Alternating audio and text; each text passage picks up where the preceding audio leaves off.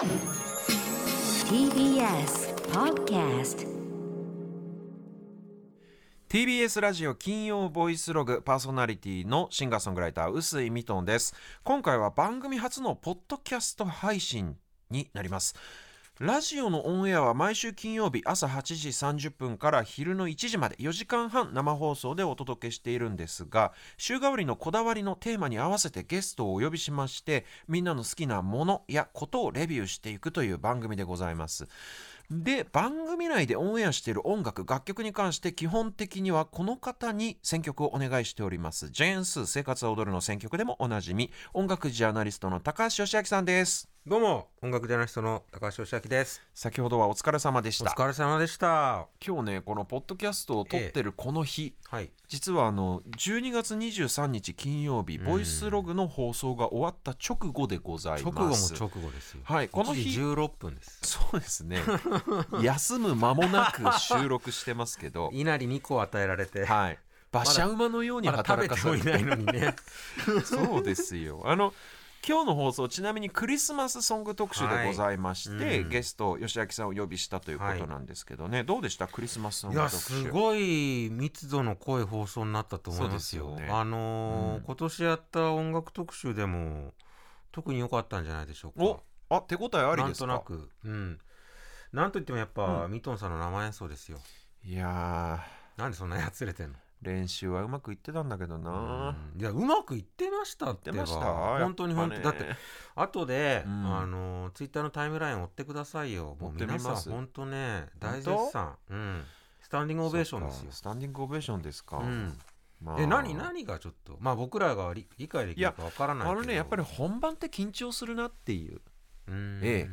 特にね、生放送はね。そうですか。えー、なんかしかもメドレーにしちゃったもんだから、うん、途中でなんかこの喋ってこう空気感っていうかテンポを整えるみたいなことも一切なんかこうなぜかせず、強気の構成で全部メドレーでじゅっぷんかん歌い切るっていう。でもね、スタッフの皆さんが、はい、多分ミトンさん途中で喋りますよみたいなこと言ってたから、喋、うん、るのかな、なんか曲を解説したりとかね、うんうんうん、しながら弾くのかなと思ったらそのまま通したから。でも通した方が良かったと思います、ね。あ、本当ですか。あ、良かった良かった、うん。まあでもね、あのー、なんかこのやっぱり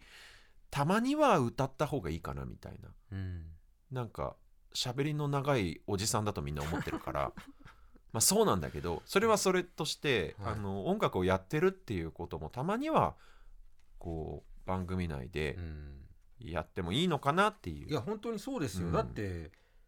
本来であれば毎回ミトンさんの曲かけてもいいぐらいですよ、うん、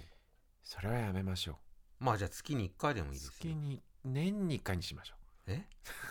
なんでそんな消極的な。いやいや、だからさ、なんかあのやっぱこの自分の好きな曲をみんなとシェアしたいっていう気持ちの方が強いっていう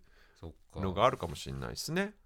うん、でもあの自分の曲をかけるのは抵抗があるのかもしれないけど、うん、演奏するのはあね、ミトンさんお好きなんじゃないですか番組なんで。そう、あのね、でも演奏したいとは思うんですけど、うん、これ毎週だったらマジできついなっていう。ああ、なるほどなるほど、はい、なんかこの喋りと、うん、なんか喋ってる間もちょっとそわそわしちゃう部分とかも そ, かそっちに気がいっちゃう、えーまあ、たまにでいいかなという感じがしますけど、うん、でも生演奏といえばさ、今年音楽特集いろいろやってきましたけど、うん、はい、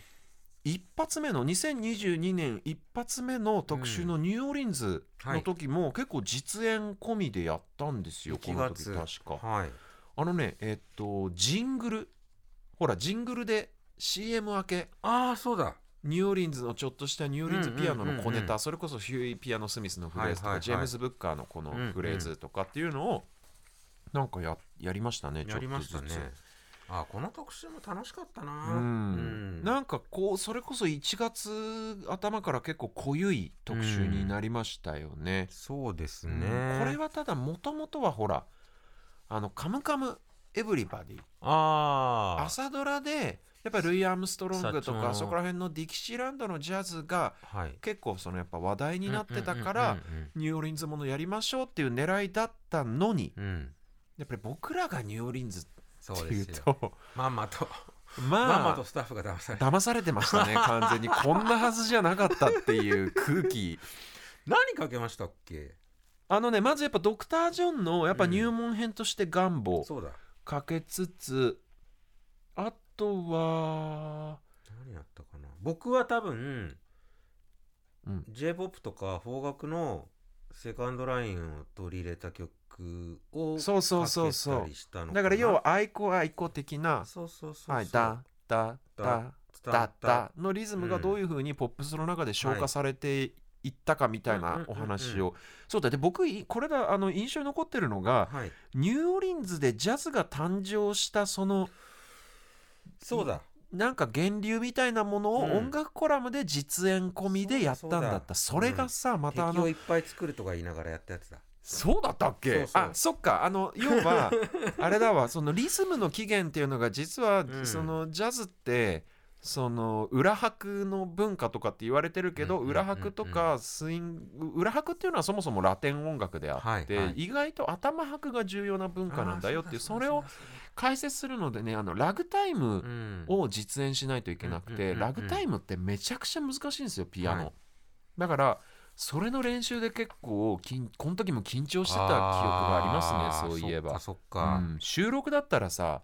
やり直せるけど、あ、失敗しちゃったっつって、生放送だとちょっとやり直せなくて。なるほど。あの単なる楽曲演奏だけじゃなくて、うん、こういう解説の時の演奏でもやっぱりまあ緊張はされると。もしかしたら解説する時の方が緊張するかもしれない、うん、だってなんかそのちょっと音楽知ったような感じでさ知った風吹かして演奏してみたらあれなんか間違えちゃったみたいなの説得力がね、マジで説得力ねえなっていう感じになっちゃうんで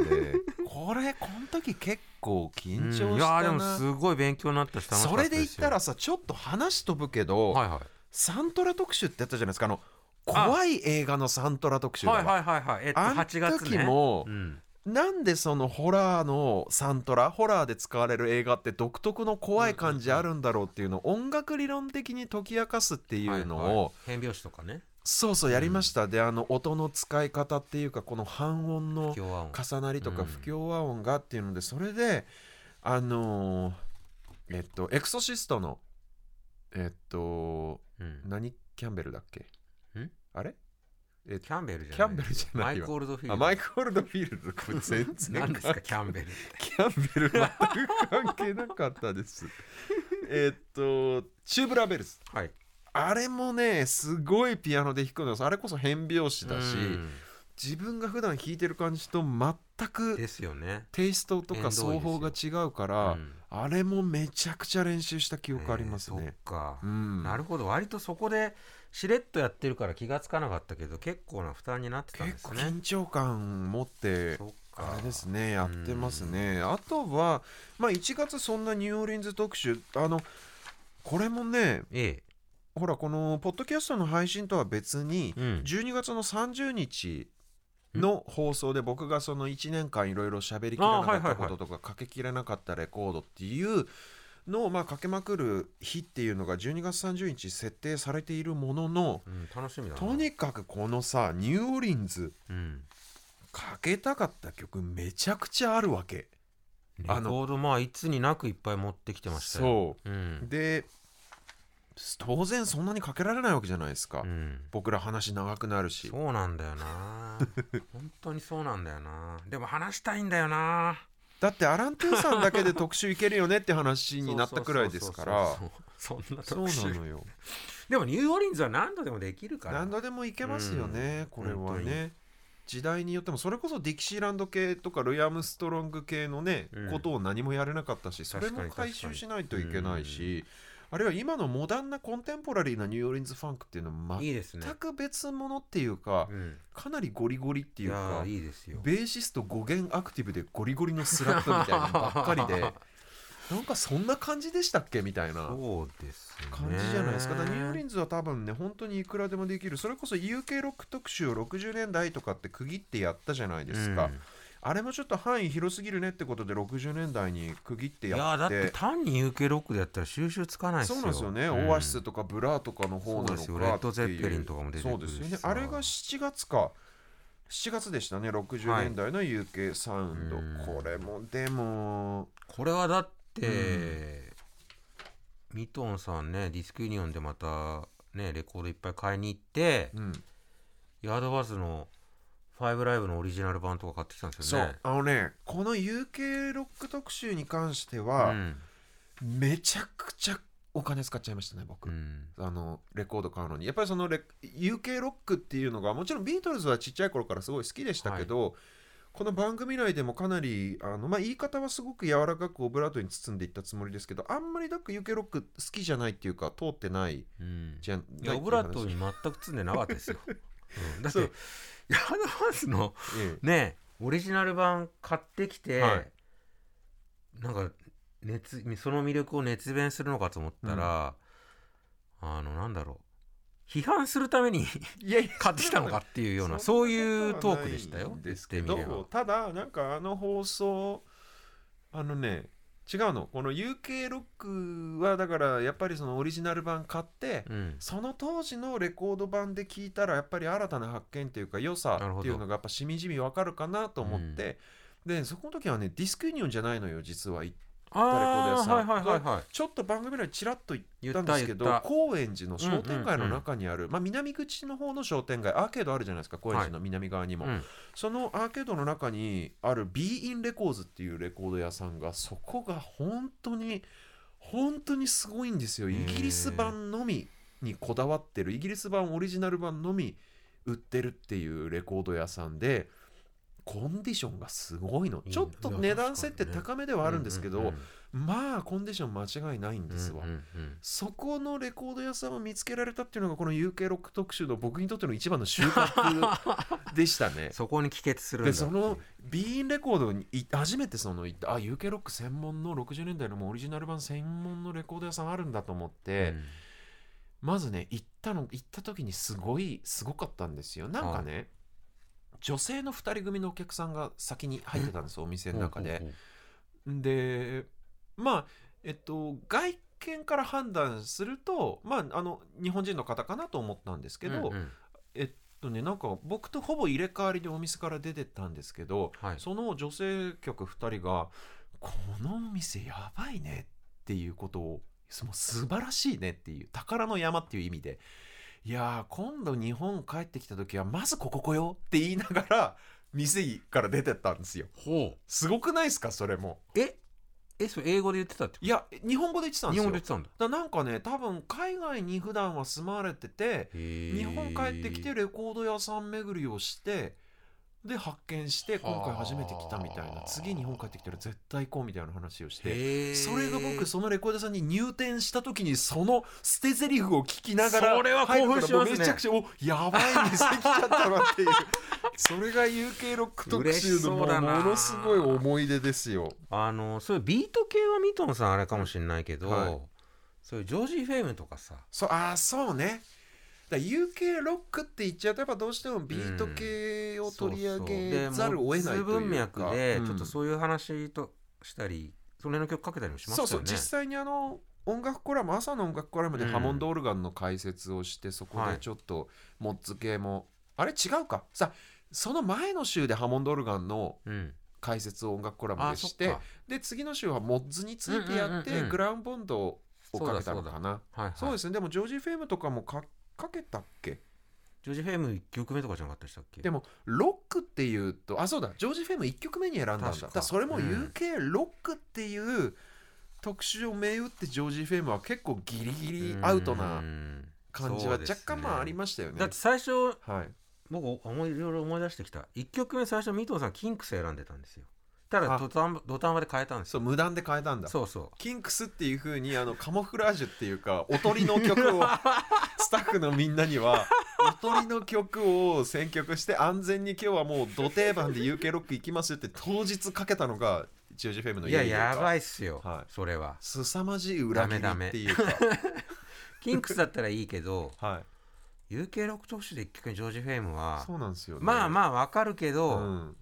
えっていうまあ僕のなんていうか、うん、態度がよくわかる選曲になっちゃいましたねあれはね。その通りだまあなんかただ ユーケー ロックイギリス版で聞いて僕があのちょっとこの、うん、ギターがとにかくギャンギャンやかましいっていう感想がすごくとにかくあったんですよ、はいなんかそれってでもあの後なんでなんだろうなっていうのをすごい考えてたんですけど、いろいろ言われてるんですよ。なんか音楽ファンとかミュージシャンの間で、ほらイギリスとかヨーロッパって電圧がもう倍以上なわけじゃないですか、アメリカに比べて。だなんかその真空管とかギターアンプの音がやっぱ変わるからじゃないかとか、そういうことを言う人もいるし、でも真空管でこれ電気回路の話するとトランスで中でボルトが変わっちゃってるんで、何ボルトから入れようと真空管にかかる電圧って変わんないんで、それはちょっと違うんじゃないかなとも思ってて、なんでかなっていろいろ考えてみると、やっぱりあの ユーケー ロック特集の時もさ、あのやっぱアメリカのそのルーツミュージックに憧れた人たちっていうのがあの国で当時解釈した結果生まれた音楽なわけじゃないですか。思ったのが、アメリカの音楽をドーナツ版でしょぼいポータブルプレイヤーとかでかけたらこういう音だったんじゃないかなって。あ、なるほど。要は生で見る機会って、うん、まあストーンズとかが売れてからは、うん、ストーンズの憧れのマディ・ウォーターズです、うん、イギリスでライブやりますみたいなのあったと思うんですけど、多分ストーンズとかビートルズとかビートバンドの人たちが若かった時代って生では絶対に見られてないわけじゃないですか、うんうんうんうん、でそのドーナツ版を通してしか聞くことができなかったっていうことを考えると、あ、彼らの耳にはこういうもんだと思って聞こえてたんだわ多分、ね、と思って、そっか、ドーナツ版特有のその音圧感とか、はい、それによってポータブルプレイヤーとか安物のプレイヤーが受け止めきれない音圧感みたいなものが、うんうんうんうん、結局音割れとしてディストーションとしてなんかちょっとこう表現されるっていうか。確かにエルモア・ジェームスとかそういう感じで聞いたら、うん、ね、そうなのよ、攻撃的ですもんね、聞こえますかもね、うん、確かにな、うん、なんかその海を渡ってレコードっていう形でその文化に触れたっていう結果、うん、あの再現しようと思って目標にするのがレコードの音なもんだから、うん、でやっぱりあのほら、えっとアメリカのそれこそなんだろうな、音楽コラムの方で僕が取り上げたアメリカンエピックとか、あるいはあのランブルってあのアメリカの先住民族の音楽文化の話とか、うんうんうん、で例えばチャーリー・パットンとかあのえっと、アメリカネイティブアメリカンの血を引く、うん、ネイティブアメリカンの、えっと、人が割とそのブルースのなんていうか成立にすごく影響してたっていう話も、うん、そのチャーリー・パットンのところにマディ・ウォーターズとかは直接行ってるわけですよ、うん、で直にこの生楽器のやり取りで教えてもらってるから、うんうん、それとはやっぱイギリスの若者たちはそりゃわけが違うよなっていう、まあ、そうですよね。そう考えるとなんかすごく愛おしく思えてくるというか、愛おしく思えてきてましたか。よかったよかったでさ、そのなんかとちょっと地理的に遠い場所で、うん、なんか音楽もいろいろなんだろうな、フィルターがかかっちゃうというか、えー、まあある意味本来の姿とはちょっと違った部分でその土地ならではで育まれ方をするっていう意味では、うん、例えば音楽特集であの沖縄行ったじゃないですか。沖縄の音楽なんかをまさに、うん、あの米軍基地があってアメリカから持ち込まれたもの、それともともと沖縄でう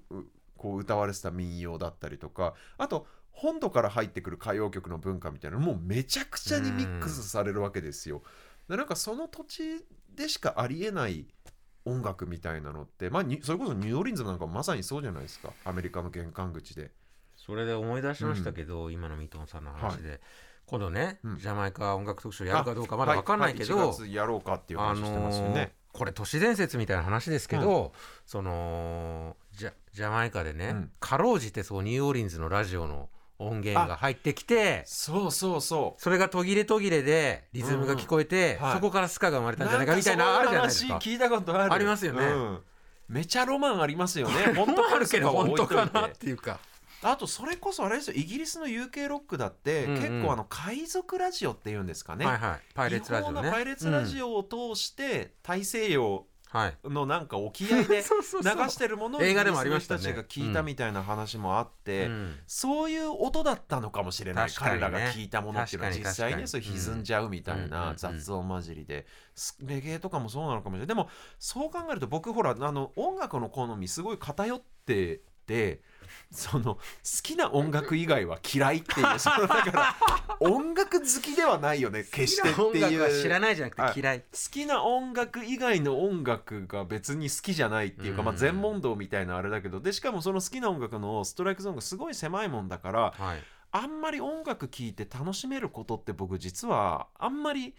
少なかったんですよ、うん、やっぱりそれで好きになるまでも時間かかるし、うんはいはいはい、なんかきっかけがないとそれこそ音楽って好きになれないじゃないですか、うんうんうん、よっぽどなんかその音楽的に感性が優れてる人だったら別かもしれないけど、少なくとも僕は結構そこあのハードル高いんですよ、好きになれるまでのハードルがでもその沖縄のこととかあの ユーケー ロックのそういう、うん、あのなんだろう地理的なとか、はいはい、その世界史的な要因とか地理的な要因みたいなのを紐解いていくと、なんかあの絶対にその時代その場所でレコードとして残されてた音楽って必ずなんかこう意味があるんですよ、うんうんうん、何かしらかの、うん、それがどんなに取るに足らない拙いものだったとしても自分の耳の感性には合わないものだったとしても、うん、なんか絶対そのそこにその音楽が存在していたっていうことになんか必然性があるっていうか、うんうん、それをねなんか考えると全ての音楽が愛おしくなるっていうか、素晴らしい。きゅうじゅうねんだいの J-ポップ もやっぱりそれこそ、まあ、きゅうじゅうねんだいの J-ポップ に関しては僕その世代なんで、うん、あのもちろんもう聴いて育ってるんで好きな曲たくさんあるんですけど、うんうんうん、今の音楽の好みから言ったら決して例えば小室哲哉さんのサウンドとかも別に好みではないわけですよ、まあそうですね、なんだけど、うん、なんかあのユーロビートだったりとか、うん、日本のあの時代の景気とか、うん、なんかああいうものを考えるとやっぱりそれにも必然的なそうですね、なんか何か必然性みたいなものも感じてくる、うんうん、あれはあれでなんかその日本の民謡じゃないけど、うん、に近いというか、まあそうですね、うん、ひゃくねんごあれがその時代その土地にあった謎のすごい特徴的な音楽、うん、今僕らがニューオーリンズの、 あのごじゅうねんだいのリズム&ブルースだとか言ってありがたがってるのと同じようなことじゃないですか、うん、でもなんか本質的にまあ、そういう語られ方をしていくんでしょうね、うん、きっとね、うん、だからそう考えるとほら エイティーズ の最近そのやはりシティポップだみたいな、はい、あの流れリバイバルみたいなのもやっぱりなんかやっぱあの時代の音ってあるじゃないですか、うん、なんか特に日本はあのアメリカの音楽本当に忠実にコピーして、ね、コピーするって言うがやすしで、うん、実際それできるかしたらなかなかその音になんないわけですよ、うんうんうんうん、まずミュージシャンの耳が良くないと無理でしょ、うん、あの演奏が上手くないとダメだし、うんうんうん、撮る技術だってただ闇雲に撮ったって、うん、アメリカで一番流行ってるレコードの音再現できるわけがないんですよ、うんうんうんうん、だそう考えるとやっぱりあの時代の日本の豊かさとか、うん、っていうことを抜きにはその日本の エイティーズ の音楽って語れないと思うし、でそのクオリティがね、うん、今証明されてるわけですからね。そう、それが今になってやっぱりリバイバルになるのもやっぱりうなずけるし、うんうん、そういうことで言ったら今だと K-ポップ がそこですよね。ああそうですね、ものすごくそのアメリカの音楽すごいクオリティで、うん、アメリカのヒットチャートの音楽をこのなんていうか、まあ、再現って言ったらちょっと言い方あれかもしれないけど、でもやっぱりビーティーエス とかまさにそれで本国で売れちゃうわけだから、ね、アメリカの方で、うんうんうん、なんかあの K-ポップ もそう考えるとなんかすごい面白いですよね、うんうん、その昔のはちじゅうねんだいの日本の音楽にすごい通ずる勢いを感じるというか、うん、今の、ね、K-ポップ のアメリカ進出はそれこそかつてのブリティッシュインベンジョンみたいな状況と通ずるとも言えるし、うんうん、だから後々これからね K-ポップ が、うんアメリカのポップスに影響を与えていくような展開もあるかもしれないですね。そうですよね、うん、ブリティッシュインベージョンだってもともとアメリカの音楽を目指してその若者たちがやったのが逆輸入ですもんね、うん、そうだよな。それで エイティーズ といえばその、うん、そうですよ、薬師丸ひろ子さん、ああれ緊張したわ。なんかもうはるか昔に感じる、ね、うん、収録で撮ってる素材を流すだけなのになんでここの生放送中に緊張しなきゃいけないのかっていう謎のそのくらい緊張でしたね。薬師丸ひろ子さんをお迎えするために、はい、企画された、まあ、ちょうどトップガンマーヴェリックが公開された、はい、タイミングでもあったんですけど、トップガンマーヴェリックもそうでした、うん、この時のあのミトンさんの死んだ目はもう忘れられませんね。死んでないでしょ別になんでなんかいやいやだってもうなんだろうずっとこの エイティーズ ポップ特にその、はい、サウンドトラックの主題歌で使われた割と大行なね、はい、曲がもう矢継ぎ早に流れてたから、はい、そうそうスネアリバーブ深、うん、深い上にゲートでバスバーンバスバーンバスみたいなあれすごいですよね。いやいやあれもそうですもうあれ、うんあれをきっかけにしてちょっと僕も番組選曲をやるときになんかもうエイティーズかけるのやめようかなっていうようなモードにちょっとなってきましたね。いやいやいやいや本当に、うん、あのこの時はあそうだねあザバンドの T シャツを着てきたっていうそうですびっくりしましたけどねもう企画なんだろう企画をなんか趣旨分かってるのかっていうあなたパーソナリティですよねっていう完全にこうなんだろう企画に背を向けてた。これ結構あれですね僕のあの歯に絹着せぬ謎の辛口コメントが飛び出した回として記録されてますね。うんいや本当にポッドキャストなくてよかったですよね番組のいやいや、うん、え今ポッドキャスト作ってますけどこの当時がねこの当時の、あの、うん、一応まあ宙にも消えてったものなのでイントロが全部同じで歌い始めてくれないとどの曲か分からない正直もうプレゼンする側としてはめちゃくちゃやりづらかったもはや音楽として聴けないひどいこと言ってるけどいやいやでもまあそうですねあと映画がしょうもないのが多いんだもんだってなんかあれなんかちょっと空気が凍ってるいやでもほらあのあなたグレムリンいやグレムリンは特別あれは特別ですよグレムリンにやっぱ異様な愛情を持ってますね。いやだってさグレムリンはグレムリンの愛が出たしいやクリスマスといえばグレムリンですよそりゃグレムリンいやでもグレムリンって エイティーズ だけどやっぱ舞台がその フィフティーズ の古き良きアメリカの田舎町じゃないですかでオールディーズそれこそたくさんかけるしクリスマスソングの古いスタンダードとかねオールディーズ特集ですあオールディーズ特集もやりましたよ、うん、オールディーズ特集もねオールディーズ特集どうだったっけオールディーズ特集はね結構僕あれからねレコード買っちゃいましたね、うん、ほうほうほうやっぱ気になるようになったっていうのもそうだしっていうかねこれねあのー、金曜ボイスログはね音楽特集やればやるほど、うん僕のその音楽に対するさっきも言ったようにそう ユーケー ロックとか今まで必ずしも、うんうん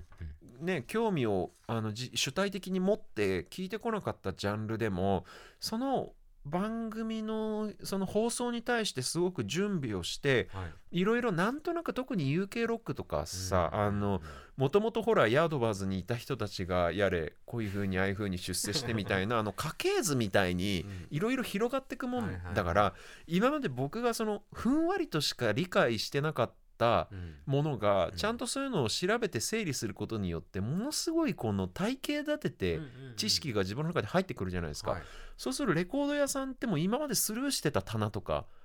その新着コーナーとかでスルーしてた番があこれこの間の特集であれやったやつのあれだみたいになっちゃってちょっと止まることが増えるっていうことですね。増えるわけ、うん、それがだから ユーケー ロックもそうだし、うん、まあ エイティーズ とかもそうですよね、うん、でオールディーズモータウンもまさにそれ、うん、もう今まではちょっとまあモータウン別にわざわざ買わんでもなんか適当にコンピレーションとかで曲なんとなく知ってるしくらいの感じで僕モータウンはそんな感じだったんですよこのじゅういちがつそうでもね意外と持ってはいたけど、うん、持ってはいたけど ね, ね結構でもこの時意外だったのは、うん、割とミートンさんがもう本当にベストオブモータウンとかに入ってるような曲ばっかかけててそうそういやだからあの吉明さんがマニアックなとこばっかやるからいやそうしようって言ってたじゃないですか昼の番組なのにこの吉明さんは本当にマニアックな誰も知らねえ曲ばっかり面白かったのが、うん、特集で本来ダン・ヒックスとかを選曲しそうなミトンさんがワムを選曲してそうですね本来ワムを選曲しそうな僕がダン・ヒックスを選曲してるっていうねじれ現象がそうあのでもね今日のクリスマスソング特集に関して言えばワムとか達郎さんの曲って、うん、あまりにメディアでやっぱり流れすぎててちょっとそのもうネタ消費されちゃってる部分と、ねうん、聞く側がやっぱりなんかそのもう音楽作品としてちょっとその素直に聞けなくなっちゃってると思うんですよ、うん、それってまああのー、印税で書いてる本人はもうウハウハっていうか、うん、ハッピーだろうからいいとは思うんだけど、うんうん、作品にとってはそれって必ずしもハッピーなことではなくて で,、ね、でももう取り返せないでしょ、まあ、なかなかね、まあまあまあ、でしかもいい曲だからこそそうなるんであって、うん、だからいい曲をいい曲として素直に聴くっていうのがすごい難しいっていう状況がもうすでにもうこの何十年でなってる中で、全然違う人が弾き語りでカバーするのが、しかも生演奏だったら、まあ結構意外になんか曲として聴いてもらえるんじゃないかっていう感じが、音源でかけるのはちょっともうお腹いっぱいっていう風になっちゃうかもしれないけど、自分で歌うんだったらなんか許されるかもっていう、なんかその部分で回収できるかもしれないっていう、そのメジャーどころを。なんかそういう風に思ったんですけどね。意外性もありましたよ、三笘さんのラストクリスマス、うん、でも今日の吉明さんの選曲は良かったですね。ありがとうございます。もう褒め合うお互いを年末だから褒め合って褒め合ってこのそう、ね、だから特に反省っていうか、もうお前すげえなっていうお前すげえなお前もなっていう肩を叩いてたたたたえ合ってるっていう、ね、健闘をたたえ合うっていうね、えー、そういう感じでちょ, ちょっともう一言言わせてもらっていいですか？なんですか？はい、なんですか？オールディーズ特集、はいはいはいはい、あのね今年やった中で一番選曲がやっぱ難しかったです。あ、そうですか、うん、やっぱその線引き的な難しさ、線引きもあるし、うん、かっこいい曲なんか漠然としてますが、うん、ダサくないオールディーズを選んでかけるのがすごい難しかった。まあ語弊あるかもしんないけど、まあオールディーズってくくられる時点で、うん、ある程度やっぱり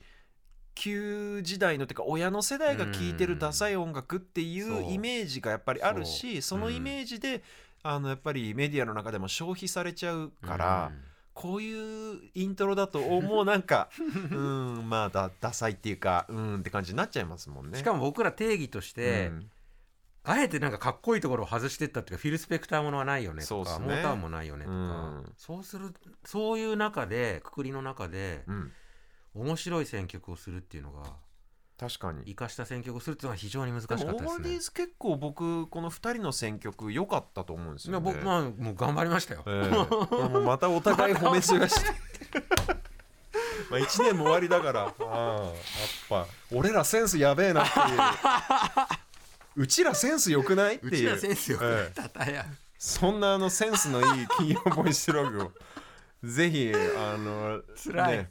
にせんにじゅうさんねんも聞いてほしいと、はい、そうですね、いうことでですね、にせんにじゅうにねんの金曜ボイスログ、はい、えー、このね音楽関連の特集を高橋義明さんと振り返ったということになりますけれども、うん、ちょうどこの続編をね引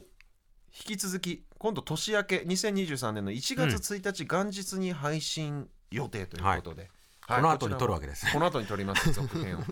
馬車馬のように働かされる。何を話すかな。そうだね、大体なんか結構もう褒め合って満足しちゃったから、うん、今何分ぐらい話したんですか大体。あ、ちょうどさんじゅっぷんか、もっと話してるような体感としては ね, ねよじかんはんがいかに長いかっていうどれだけ頑張ってるか。でもやっぱり、えー、もう何のほぼ準備もしてないようなもんだけど、うん、全然話せちゃいますね。そうですね、うん、まあ一回やってることだしねっていう準備をした上でっていうこともあるかもしれないですけど、そういうわけで今回の続きですね、うん、えー、続編が元日に配信予定ということで、そちらも合わせてチェックしていただければと思います、はい、高橋義明さんありがとうございました。ありがとうございました。次回もよろしくお願いします。はい、あなたの平成間違ってます。平成のすべてを目撃したと自称する町浦ピンクが真相を激白。僕もモーニング娘。のメンバーとしてデビューする予定やったんですよ。 ティービーエス ポッドキャスト巨子平成、毎週金曜日更新。